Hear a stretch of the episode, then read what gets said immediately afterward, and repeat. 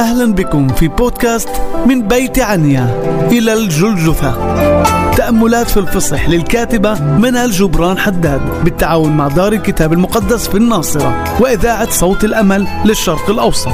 نتمنى لكم فصحا مجيدا.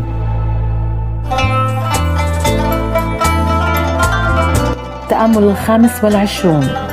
وبعدما استهزأوا به نزعوا عنه الرداء وألبسوه ثيابه ومضوا به للصلب. وفيما هم خارجون وجدوا إنسانا قيروانيا اسمه سمعان فسخروه ليحمل صليبه. إنجيل متى إصحاح السابع والعشرين الآية الواحدة والثلاثين حتى الآية الثانية والثلاثين. يحمل الرب يسوع صليبه الخشن ويمشي به شوارع أورشليم ليخرج إلى موضع الصلب. ويبدو أنه يئن وينحني لهذا الحمل المؤلم الملقى على جسده الممزق من الجلد والضرب واللكمات فيسقط ارضا. ينظر الجنود حولهم ليختاروا أي شخص يسخرونه لحمل الصليب فكان سمعان داخل المشهد. لا علاقة له بالأمر إذ كان عابر سبيل راجعا من حقل له ومرا في الطريق. فسخره الجنود لتلك المهمة العظيمة أن يحمل صليب يسوع. ربما قال في نفسه ما ذنبي؟ لماذا أحتمل ذلك دون خطأ أو ذنب عملته؟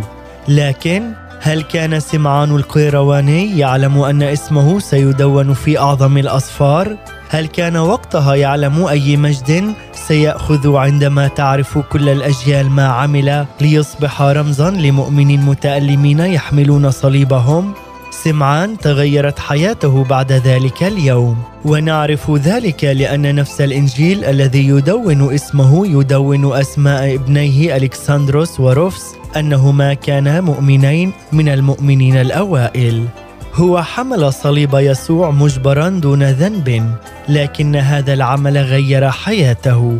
وهذا الألم كان بابا للإيمان والميراث الصالح له ولأولاده الذين حملوا صليبهم باختيارهم ولم يجبرهم احد.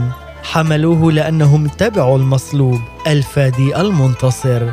إن ألم سمعان القيرواني بحمل الصليب كوفئ باعتراف له حفظه الإنجيل وعرفه البشر.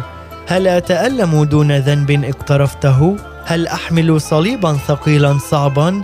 يحنيني ويحزنني؟ لا للتذمر أو اللوم أو الحزن لأنني حسب كلام مخلصي سأحمل صليبي كل يوم وأتبعه.